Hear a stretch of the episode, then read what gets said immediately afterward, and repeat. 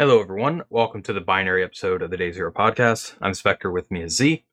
Today, we have a series of blog posts on Pixel 6 bootloader exploitation, a white paper on benchmarking fuzzing using some bug injection, and some other hardware level type issues. Before that, though, we'll get into the Spot the Vuln solution. For those that were around yesterday, you may recall I said this one was a bit of a weird challenge just because, it was a bit of an incomplete one that got lost in the chat history. So, but there is still definitely a solution to this one, and I'll let Z get into that. Yeah, there's still a solution here. Ultimately, Spectre sent me his challenges, and I don't get the solutions either, so I had to find it. I saw a solution here, and thus I ran with the code. So what we've got here, just a simple little to-do application, add to-do tasks, kind of the main function we're looking at here. And I did remove something like the null checks from all of the allocations, mostly just to save space, but you can ignore that aspect. But technically, you could have nullity references in here too. Key thing that happens here is you've got this body length, and if it's more than 1,024 bytes, which is what it expects, like initially as it allocates this block, it's going to do a realloc, so calculate body length minus 1.4. So just how many more bytes does it need? Does the reallocation. And then you just have this weird little memset right after that. And that memset just takes the size of and just adds on another 1,024 bytes. Basically, it would seem like, if I saw this in actual code, like somebody went and updated this calculation at some point to do that, but then didn't update the zeroing. Anyway, so the zero, because it's a fixed value there, effectively you can have a case where the reallocation will, only be like one byte or something. And so this memset will just go way out of bounds. You kind of, depending on how the allocator buckets it, is going to depend on how far out of bounds you actually get in terms of out of bounds memory, but actually 1,024 bytes should be enough that the memset is potentially writing out of bounds. It's just doing a zero write out of bounds, but still something. Exploitation of this would really depend on a lot more context and actually having something sensitive to do here.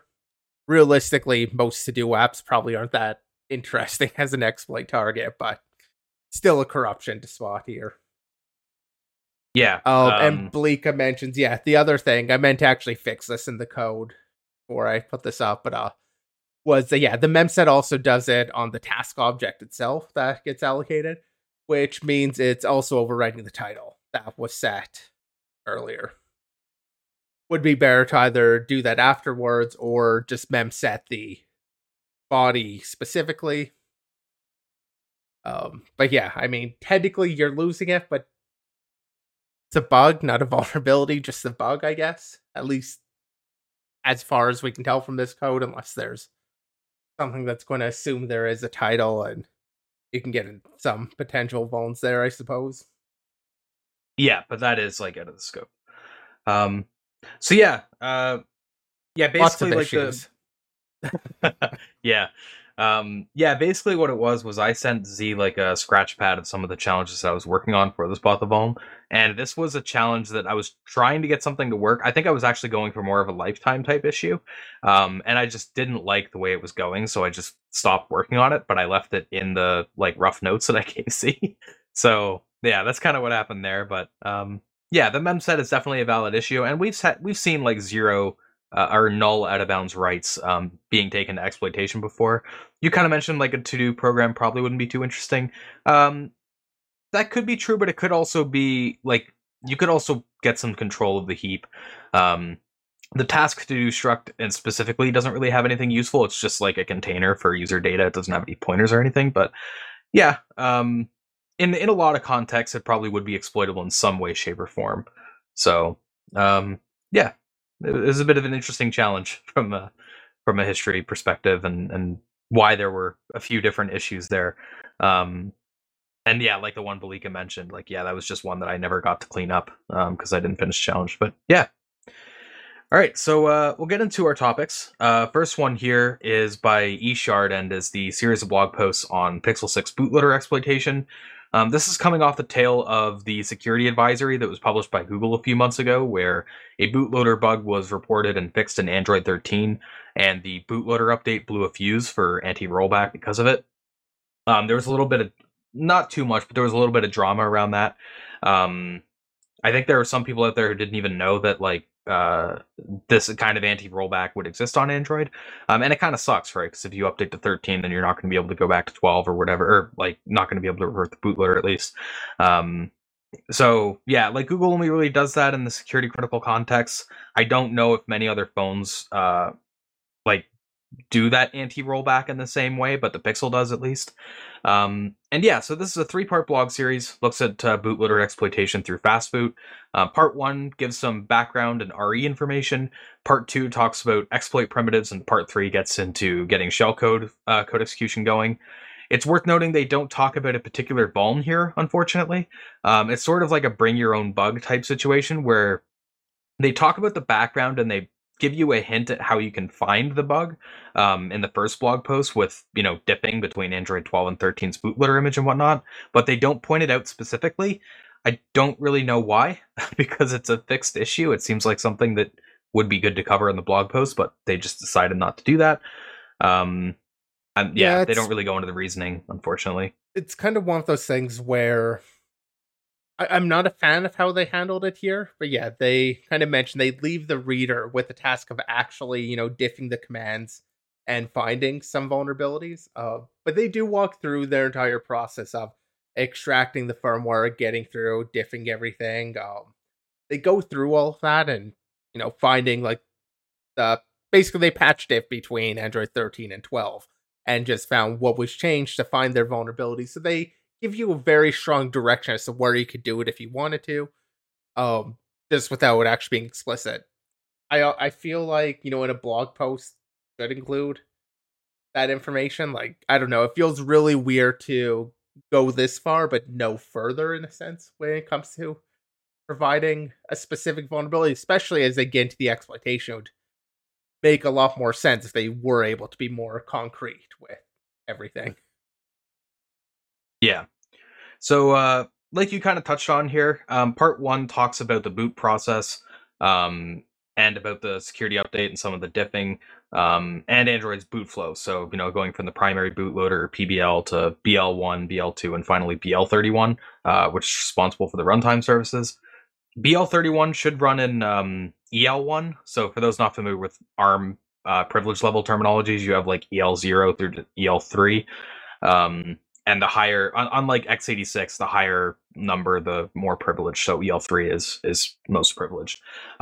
So yeah, it shouldn't have access to trust zone and whatnot. So your initial entry won't be the most privileged, but could be used as a foothold. They then talk about diffing and reversing the command handlers on the bootloader. Kind of standard, just using strings to find the relevant functions and finding the load address and stuff. They also talk about how there's some fastboot commands like upload and download where they're not exposed through the command line of fastboot, but they are internal commands that are used. So they actually modified fastboot to be able to access those lower level commands. And yeah, I thought that was a bit of a neat part of it.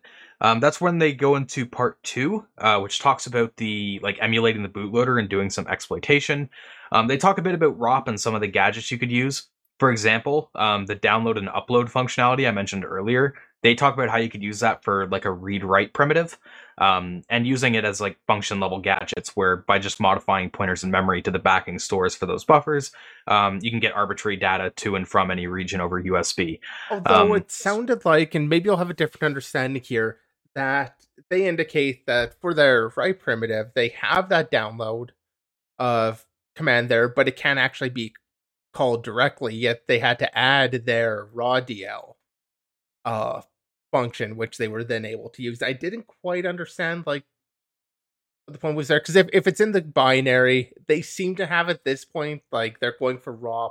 They have control flow hijacking, so they should be able to send it to a download command. But then they mention here that they can call it directly while they're talking about the read-write primitive. it sounded like they also introduced like the not necessarily the vulnerability, but the gadget that they're using. That's talking about on the PC side for Fastboot. So like the Fastboot tool on, you know, Linux or whatever won't allow you to call into the, like, send a download command. So that's talking on the PC side, not on the device side. I mean, they are talking about it here, though, right when they're talking about their read-write primitives as part of the ROP chain. Like, it's in the ROP section where they're saying, we can't call this directly. Now, you know, it may be that. I did feel like that was maybe a little bit unclear. And then, yeah, I don't know. I mean, that's a fair interpretation. Just talking about the PC side. When they're having in the middle of the ROP section, it sounds to me like for some reason they can't call the function. Yeah. Balika mentioned BL1 runs on EL3 for sure. Yeah, I was talking about the BL31, like the later boot stages, and said, okay, usually starts in EL1, but not always. I've seen it running at EL3. Okay, so it seems like something that's not exactly standard. At least in like the Pixel, though, it seems it runs in EL1. But anyway, so yeah, they talk about getting a read-write primitive through ROP. For debugging, that's where the emulation comes into play. Basically for that, they just use like Unicorn and Keystone and Capstone, kind of the trinity there, and use that to emulate some of the bootloader functions and test their exploit primitives and stuff. It's a little bit similar to what we talked about in that DEF CON talk we covered 2 weeks ago on emulation-driven RE, for those of you that were with us for that. It has some similarities there in how they approach this and debug their exploit. Just that way they didn't have to use a device and, you know, reset it every time. And their debugging was somewhat limited as well. So yeah, just using emulation to make it a bit easier for the exploit dev. Now at that point you have read-write in the bootloader, but not really easy shellcode execution. So part 3 is about getting code exec beyond ROP. And they sort of do that in two ways, both involving the page table entries, as you might expect. The first and easiest way is they just search the bootloader for the virtual memory space metadata and iterate that to find the page tables. And then they iterate the page tables looking for one that has write execute permissions, which it seems they did find, which I was curious about. Seems a bit odd. I can't see why such a page would need to exist in the bootloader, at least at that stage. But they were able to find a page that was both writable and executable and kind of hijack it there. The second and more reliable way they go about, though, is to just find the PTE that has the data you control, such as a download buffer, and just smash the PTE entry to set it as writable and executable. That way, it's going to be a bit more reliable. You're not relying on some random page that exists that might be used for something else or whatever. So yeah, from there, they mentioned some things you could do with this, with hints from a Black Hat presentation. For example, you could spoof like the Android verified boot or AVB measurements, like boot hashes, unlock status, stuff like that. So yeah, there's a few cool things you could do with this. Again, though, they kind of leave that as an exercise to the reader as, you know, to what exactly you would want to do or whatever. So yeah, I think this was a pretty cool series of posts from a research perspective. It does have some useful background information, especially if you're not familiar with the Android bootloader. But yeah, unfortunately, there is quite a bit of information missing, including like what the actual vulnerability was. As far as I know, I did do some searching. I couldn't really find anything on that. It seems even though it was patched a while ago, it just was not published. So yeah, I'm not sure what the hesitation is for people who know about it to not talk about it. But yeah, unfortunately, it seems that vuln is still not published. So you know, if you're looking for something fun to do, You could do that and do a blog post on it and actually try exploiting the vulnerability using that techniques mentioned here. Yeah, as a series of posts, I feel like there were some times where they, I guess, jumped around a bit. Like part 1 to part 2 felt like a shift where it's finding the vuln, and then all of a sudden it's just, and now all about raw. So presumably they had a control flow X hijack, and that was the early on vuln that they had, but it felt like a little bit of a jump, but on a whole, it's a very beginner-friendly post. They go into a lot of background that a lot of posts would skip over or not really talk about, like when it's talking about bin diffing. You know, it's going into a lot more tools they're using, a lot more about how specifically they're looking at stuff, which I appreciate. They include a lot of beginner-friendly information within this. They miss on that vulnerability point, which, I mean, for us is kind of a big deal because that's a lot of what we do on this podcast. But on a whole, the post, like the whole series of posts, is pretty solid. Yeah. Kurt Exploit mentioned the bone could be the one mentioned in a Black Hat talk. Google reimagined a phone. So they actually, in part three, they mentioned that talk for some of the like impact of what you could do. From taking a quick look at the slides, I don't believe it would be the same issue, just because it seems like it's in like the GPT stuff or whatever, which I think is a bit of a different area. I'm not 100% sure. I'm just going off of like a first glance at it. But that's a good shout. Like that's something else to look at for sure. So yeah, good shout. Maybe we'll add that in the show notes, but yeah, not exactly sure what the volume is here, but there's some useful exploitation information, some cool tricks you can take away. So yeah, overall, good series of blog posts. Just sad that there's no volume information. Kern Exploit mentioned ABL is not open source. I am not 100% sure on that. Like I know LK, like Little Kernel. Yeah, like Little Kernel and stuff is open source, but I think it's like modified and it's not entirely open source, so you have to do a lot of reversing. Android's a little weird when it comes to being open source. There's some components that are, some components that aren't. I don't believe the bootloader is fully open source, but I could be wrong on that because it's not really an area that I put a lot of time into, but it is interesting. Bleaka would probably know a bit more about that. So yeah, did want to give it a shout out, but like I said, no particular vuln there. Getting into some topics we do have a vulnerability for, we have a technical advisory from NCC Group on some more NXP issues. This one being an SDP read disable fuse bypass, where you can read sensitive memory through the serial download protocol, or SDP, even if SDP read disable, the fuse is blown. Yeah, so Z, I'll let you get into this one. Yeah, and this one, Spectre, gave away what's going on with it, but being able to read the information, even if they've technically disabled it. Now, reading it is, you're able to derive what the information would be. Technically, it is reading, like, I can agree with that, but it's a timing attack, or, like, it's a timing side channel, basically. They're able to look the time of a check data operation, so you can just, using the DAC configuration DCD thing, basically give it the check data operation. You could use the timing on that in order to determine if it basically read a 1 or a 0. It's effectively working at the bit level. You can apply a mask and you kind of can figure out if all the bits were clear set, or if any of the bits were clear set. But yeah, it ultimately just comes down to that timing attack in the check data thing. You'll see these always have this bimodal distribution there, letting them basically figure out that way, but it's very slow. It's not a direct read, but it is fun to see the timing attacks kind of come up here. It is a hardware attack. This isn't like remote or anything. Still, I mean, something fun. I think they read 4 kilobytes here, took 1 minute and 20 seconds, so not exactly a speedy read. And you are bound to get a degree of just bit errors in the bits that you're reading out there, so it's not a perfect thing, but you can read bit by bit effectively.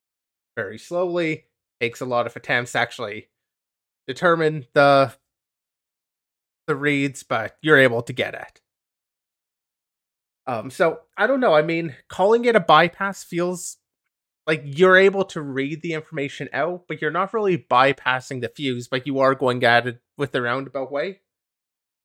When I think of a bypass, I think of being able to do the thing that it's preventing rather than side channel. Maybe that's just me, but yeah, I mean, it is effectively just a side channel. I appreciate seeing just reaching the same effectively reaching the same functionality through an alternative route. Just finding it's one of those side door type issues. Yeah, I was going to say that. Yeah. Finding that side door entry to do the thing that was otherwise being blocked here in this case, and then needing the side channel to actually determine any of the information that comes out. Yeah, I will say I do have a bit of a soft spot for these timing attack type issues. It's just kind of a fun way of approaching it. Relying on the weaknesses of a chip or a protocol to try to glean some information. It's just a cool way of doing it. Not a way that a lot of people like think of immediately. They're cool to see. I mean, these hardware attacks are very kind of like, just magic. Like, you do this and you can magically read it in a sense. Timing attacks pretty easy to kind of understand. Takes a little bit longer or a little bit shorter depending on what the result was. But yeah, I mean, I agree. I do kind of have a soft spot for seeing this sort of issue. They're definitely fun to see, even if it's, a hardware attack rather than necessarily binary exploitation. Yeah, and the practicality is somewhat limited because, it's cool to be able to get the information based on the time, but you are doing this one bit at a time. It's going to take a while to read a substantial amount of data this way, but you can still do it. And, especially if you know roughly where some sensitive data is, you don't have to read everything. So yeah, it's a cool vulnerability. Practically speaking, this seems like one of those things where you'd be doing like a self attack, you'd be attacking your own device or a device that you have like access to. You'd go it's for not something you're going to be able to do remotely or something. Yeah, like it would be a device in client hands, but presumably they wouldn't want the client actually being able to pull, let's say, API keys or secret keys off of the device itself. That's why they're actually disabling the ability to read in the first place. Exactly. And then you would use this to pull out like API keys or any sort of sensitive information.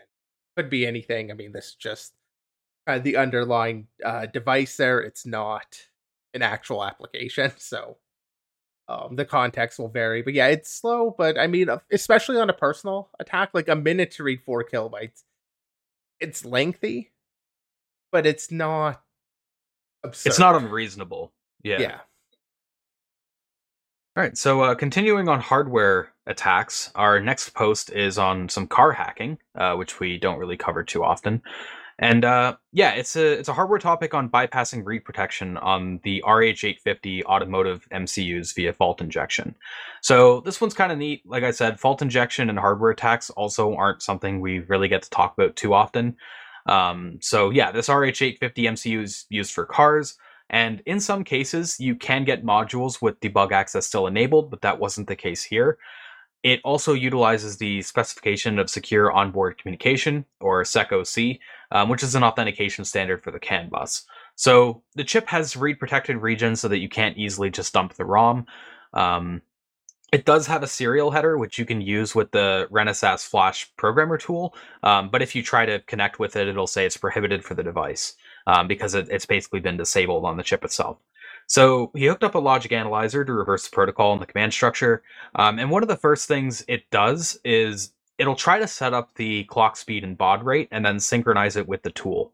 And if you try to send any other command before like doing the synchronization, it'll just fail, saying it's like, out of sync or whatever.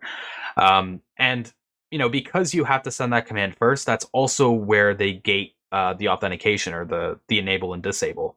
So yeah, only that sync command is like gated. In practice though, in normal circumstances, that doesn't really matter because where you have to sync before you can send other commands, you'd still need to be authenticated to send them. Unless you glitch the chip to skip that auth check or the programming enabled check rather. This is where the fault injection comes into play. Specifically here, what they went with was voltage glitching, which is one of the more common and cheaper methods of fault injection, where you'll typically drop the voltage for some period of time to try to like brown out the chip and make it skip an instruction or something like that. Now, when I say brief period of time, in this case, it was on the order of nanoseconds at like 100 nanoseconds or less. So you would need like, some external chip that's reasonably quick to be able to time that properly. Although I don't think you need like an FPGA or something. I think he actually used a Raspberry Pi Pico here. But so the glitch target is the part where it checks if programming is enabled when receiving the sync command. He goes through some of the specifics of the glitch attack, looking through the data sheet and establishing parameters. One thing that's kind of interesting is since this is a car like CPU, obviously there's a safety, like security critical context. The chip actually has 2 CPU cores. There's a main core and one that acts as a validator. And if one gets a different result than the other, the device will reset. So in order to pull off this attack, you actually had to glitch both cores. And he talks about some of the other, you know, minor inconveniences that he had to overcome when dealing with this. For example, he had to desolder the decoupling capacitors, because part of the job of the entire point of decoupling capacitors is to smooth out the voltage.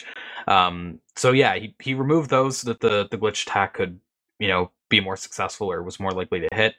And it was driven by a Raspberry Pi Pico, since it seems like this MCU isn't like super fast chip or anything, and the glitch parameters were somewhat loose.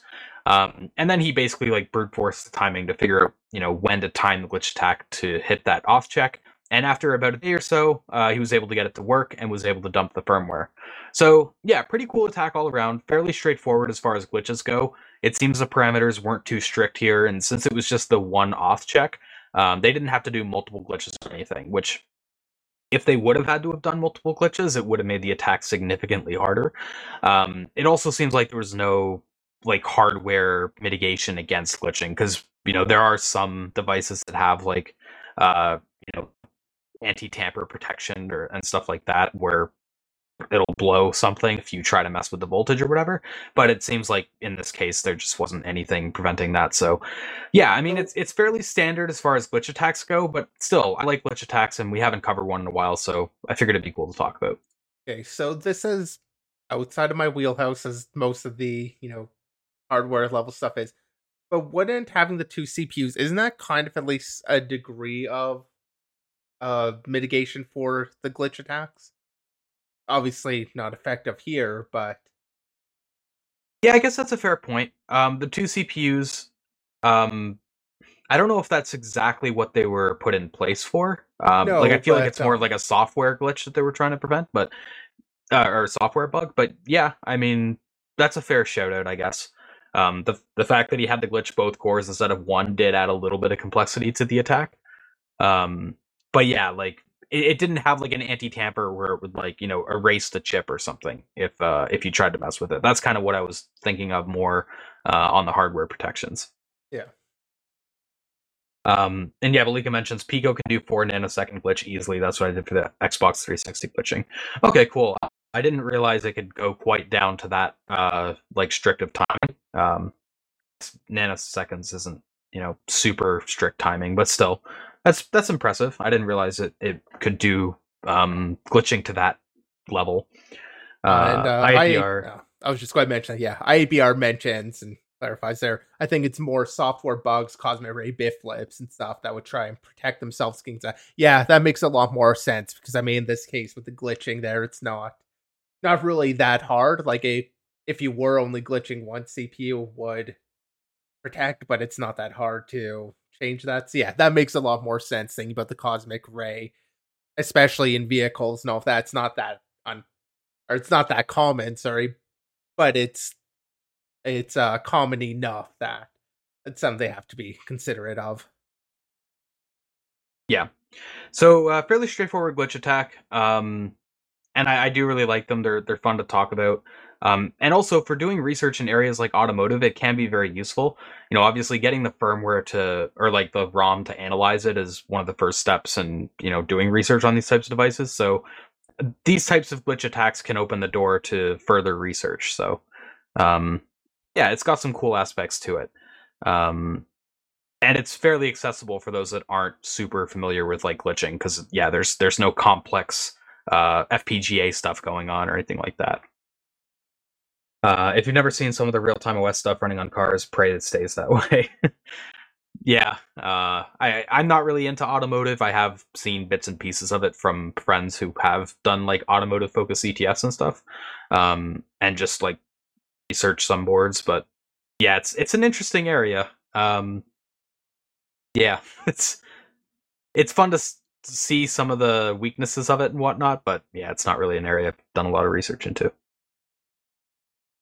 All right, so we'll get into our last topic, which is a research paper out of USENIX 2022 and is about fuzzing, particularly when it comes to benchmarking fuzzing, which is a topic we've touched on before. In fact, this paper references some of the papers we've covered before on this topic, such as UniFuzz. So yeah, it's a bit of a follow-up to some of the other stuff we've talked about. Z, I'll let you get into some of the meat and potatoes, I guess, of the paper, and then we can talk about it. Yeah, and in this case, you know, the title here, Fix Reverter, Realistic Bug, Injection Methodology, and it gives away what's going on here.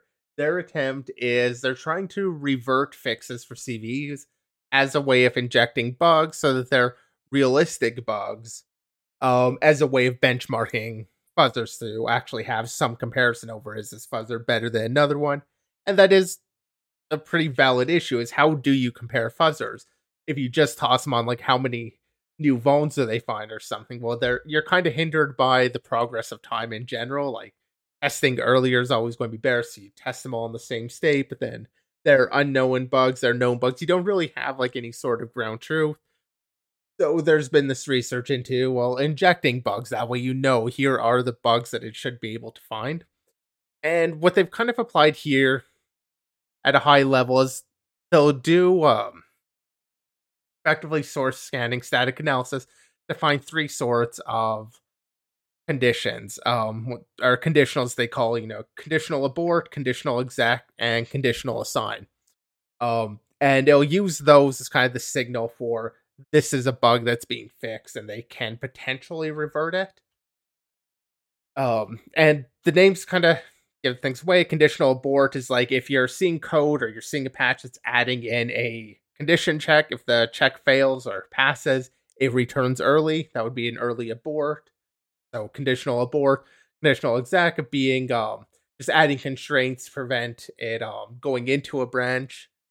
The other one being conditional assignment. Again, if it, like, say, fixes up a value, like a null, you know, if this is null, give it a value sort of thing, that's conditional assign. Looks for those, and those are the sorts of things that may revert. It'll also try and match. So basically, for each of these candidates that finds, it'll try and see if it will potentially trigger a crash. Looking for both data flows or looking for a control flow first. Can this be reached from the entry point? And secondly, is there data flow to this point, to this variable that it can detect? And make sure there's data flow from that point off to, you know, does this get dereferenced or something? If there's no evidence of a crash, it shouldn't be reverted. However, being that this is largely done with static analysis, that isn't a perfect setup. They do have also a, what they'll call to avoid uninteresting bugs, they have a bug filter where any injected bug that fails the regression test will get discarded. And that felt a little bit off to me because, as I understand it, a good practice when doing the software development is if you have one of these bugs, if you have a CVE that you're patching, write a regression test to make sure if this ever gets introduced again, it'll fail. And this is saying they're going to ignore any bugs that have a regression test, effectively. Which, I mean, fair, but when you're testing the fuzzer, I don't know, that does feel a little bit limiting, I guess. Yeah, I mean, I won't necessarily dive too far into that, but... It's a little strange, I agree. I mean, I kind of skipped over that, but yeah, it's a bit of a limiting factor. Yeah, like they need some sort of. Sure, if they go into the methodology of that. So they do go into. Well, I guess talking about the results here. They do go into having it like they inject thousands of bugs, and then the fuzzers find like 200 of them or something. It was 200 and something. It kind of leads to that point of it feels like a lot of these bugs getting injected, one may not have even introduce crashes. They did that kind of thing to see, like, is it dereferenced? And they had some checks there, but it seems like a lot of the bugs just weren't being detected by the fuzzers, which could just be the fuzzers weren't good. But also the way it's doing these checks feels like, you know, it's very focused on a really particular type of bug that fuzzers are capable of finding already. You know, the conditional check, so it's not going to find any more complex, you know, say races are going to be a bit harder depending on how a race gets patched. I mean, if they just add locking, for example, I don't think that's going to get picked up by this. But, you know, if they refactor things, it may, you know, it depends on how you fix it. But there's a lot of bugs that'll fall through here. This doesn't feel like it's really giving anything new beyond what, like, Lava would have done, where it just injects a conditional. Although in fairness, they specifically will not inject any new branches. That way there's no instrumentation that can get tripped up purely by what they're doing. But it feels to me like you're going to have like similar results where it's just if it would have hit this conditional or not. You know, the fuzzer will crash or not based off of that. And I don't know, without having a better ground truth over is the bug actually a crashing bug or how you would detect that bug, it doesn't feel as useful to me as like when we talked about Magma, for example, which introduced, it was basically like taking old bugs but manually reintroducing them. Not as much automation to it. So something I think we kind of skipped over is they do have like a criteria that they aim to meet. And they talk about Magma and some of the other types of papers we've covered before, like UniFuzz, and talk about how those violate the criteria that they have set out, which they kind of pulled from another paper, which was like they mentioned the Cleese paper. So yeah, the four criteria they have is 1, it should involve real-world target programs. 2, it should contain realistic and relevant bones. 3, it should be triggerable in a way that's clearly identifiable to avoid any issues with deduplication. And finally, it should defend against overfitting, which, as I understand it, what they mean by that is when tools use strategies or like develop corpus or whatever that can benefit the target programs in the suite, but don't carry over to like other applications very well. So UniFuzz, for example, involves real world programs and realistic bones, but it has issues with deduplication. Magma, which, you know, we talked about before, meets the first three criteria, but it suffers from the overfitting. So the idea here is similar to UniFuzz and Magma in the way that it takes real world programs and bugs to evaluate. But they automate the fault injection by doing the pattern matching. And in that way, they can easily add like new programs to the suite to try to avoid like the overfitting kind of issue. So that's kind of the goals that they were looking to hit there. They do go into a bit of the... They only take a subset of potential vulnerability or potential fixes to get reverted. I think that's kind of an issue here. And I mean, it's a hard problem to solve. It's not like I expected them to be, because identifying all the fixes is just a hard problem. But like, I feel like the way they brought it down, it does catch a lot, but it kind of catches the things that I would expect fuzzers to be able to catch already. And thus, I don't know. I mean, I would just look at coverage as being an almost equivalent metric, which is maybe something I didn't get out of this paper was, you know, how it really compared. I mean, how do you benchmark the benchmarks, I guess? Yeah, so there is one graph I kind of wanted to point to that summarizes their results. So yeah, it's on page 13 here. So the fuzzers they benchmarked with their suite that they came up with were like AFL++, AFL, LibFuzzer, Fairfuzz, and Eclipser. So they have their graph here that summarizes the individual bugs that were detected over time.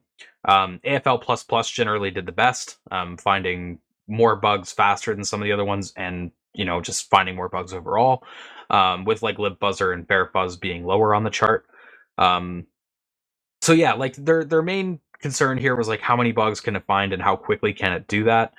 Yeah, I do kind of agree that I think there's a bit of a sample bias where it's going to be able to find those lower hanging fruit type issues more, but whenever you have more of the state, like issues that are tied more to the state and like the lifetime type issues, yeah, it's not really going to help with benchmarking anything like that, which is kind of relevant because when you're talking about some of these different fuzzers, like AFL is a bit more of a like dumb fuzzer, like it's coverage guided, but it's kind of just throwing data at it and seeing what it can hit. When you have these dumber issues, I think AFL is going to perform better.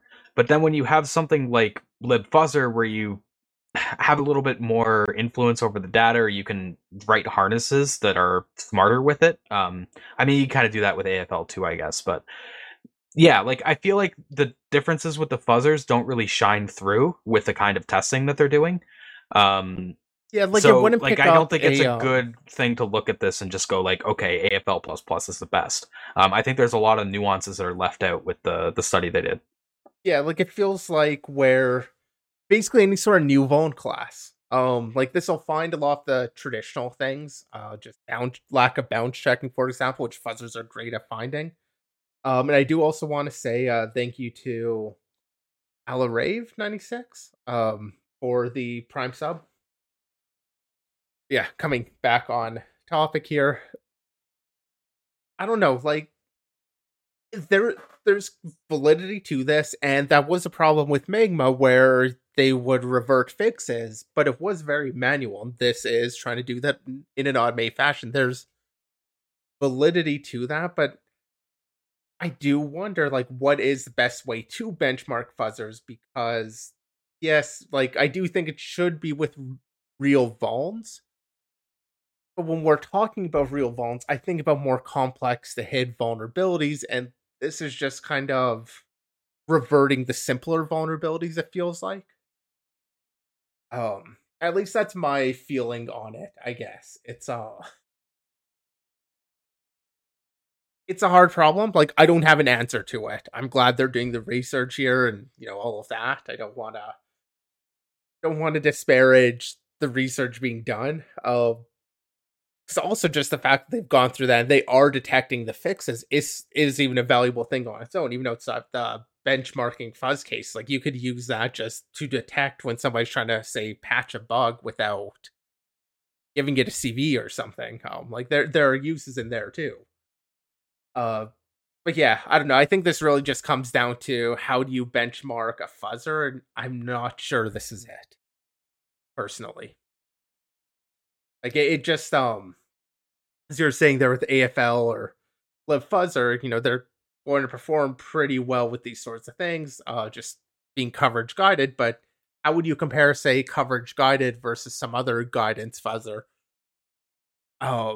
You know, depending on what it's trying to do, maybe it starts finding different bug classes that just aren't being covered by these sorts of checks. And that kind of leads into where I mentioned, they say here in 5.2, overall fuzzers found 219 distinct individual bugs during our experiments out of thousands injected, and we don't know how many of those injected can lead to a crash.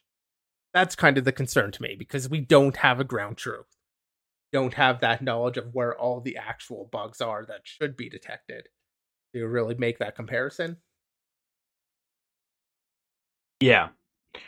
So yeah, I think there are some nuances lost in the study. I think it is cool to be able to take kind of what Magma was doing and add the automation, because back when we were talking about Magma, you know, the manual labor was a significant concern because it just doesn't scale well. This can scale a bit better. It reminds me a little bit of, you know, going back to the DEF CON talks again. It's kind of funny how much they're tying into this episode. But the talk on the scaling the security researcher to eliminate the OSS vulnerabilities, it kind of shares some similarities with that talk. And for those that weren't around for those DEF CON streams, basically what they were doing there was they were doing like mass code pattern matching to try to find vulnerabilities, particularly in like Java, for those case studies. And they were doing like mass submission of pull requests. This is a little bit different though. Like, this is doing sort of the same pattern matching to try to find the vulns, but instead reverting the fixes and rewriting them that way. So yeah, it's kind of cool. There was a bit of overlap there. I think the like idea is pretty cool. But yeah, I think in its current state, it's not really super useful for benchmarking fuzzers. I think there's some other, like some more work that needs to be done. That said, trying to detect some of those deeper, like state-tied issues, I don't even know if it would really be doable with this like idea. It just seems like something that's going to be way too difficult to do in a way that's not going to be introducing a bunch of problems. Yeah, I honestly, whenever you're doing these kinds of code rewrites and stuff, I have no idea how you'd manage to do it with some of those. Like, I think they've done a fair job for what they attempted here, you know, in identifying at a very high level, just additional, assign, exact, and abort. Like, just breaking it down into those categories does catch a lot of things. Like, in fairness, that it, like, it's not bad at all. So for like all of the negatives I have said here, like, it is a hard problem. And I feel like without solving the other one, it's not as useful, but I have no idea how you would do that either. Yeah. It's really easy to criticize, I guess, from my perspective, but... To be fair, in their future work section, they do state, like, their second goal for future work is to extend their bug patterns and include patterns that don't involve changes to control flow. But yeah, I mean, I'm not sure what that'll look like, and they probably don't either. It seems like when you're getting into the deeper analysis beyond just like the simple control flow, you can start running into the state explosion problems you have in static analysis, and like symbolic execution kind of thing. I can see them running into the same types of challenges. So yeah, it'll be interesting to see if there's any further research on this. I think the idea is cool, but yeah, it's just not really that useful as it is right now, for benchmarking fuzzers. And, you know, like we've always said, when we cover these kinds of topics, benchmarking fuzzing is really damn hard, because, you know, what aspects do you consider important? A lot of people focus on the performance, but is that the most important metric? I mean, not really. Here, they're kind of focusing on the number of bugs it finds, which is an important metric, obviously. But, you know, there's context there, too. So yeah, it's good that there's more research getting done in this area. It's always been something that's been lacking with fuzzing, is like getting some objective ground truth information on which ones do things better than others. But yeah, it's something that's going to be an ongoing problem for a while, and there's going to be a lot more research needed into it. But still, I thought the idea of it and doing these like automatic fix reversions was a neat idea and something that you could potentially play with for testing your fuzzer. I just don't really think it's good for comparing fuzzers, really, because there's too many nuances that are left out. Yeah, I'd kind of agree with that last point there. It's interesting as it stands. Not sure it's the best comparison right now. I am reminded of another paper. We didn't cover it. I think it came out. I think it might have come out during the summer, or at least I first took notice of during summer. Perhaps it was actually quite old, but it was about detecting CVE fixes and just automated detection of CVE patches. And it makes me think, you know, could you apply that towards this as the means of it reintroducing bugs just by taking the CVE patch itself and removing it?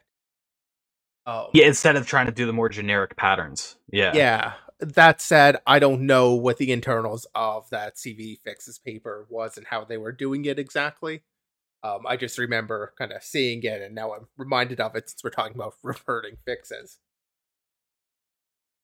Yeah. All right. But yeah, like I said, I think it's a bit of a neat paper. It could be useful in testing your own fuzzing and stuff, but yeah. In terms of comparing fuzzers, yeah, I just don't really think it's that great. All right, so that's all the topics that we have for this episode. Thank you, everyone who tuned in. You can catch the VOD on Twitch immediately or on other platforms like YouTube tomorrow. We also have previous podcasts up on Spotify, Apple Podcasts, and more that you can find through Anchor. If you want to join our Discord and follow us on Twitter, links for those are in the chat or down below. And yeah, we will see you guys next week for the podcast, and we'll see you then.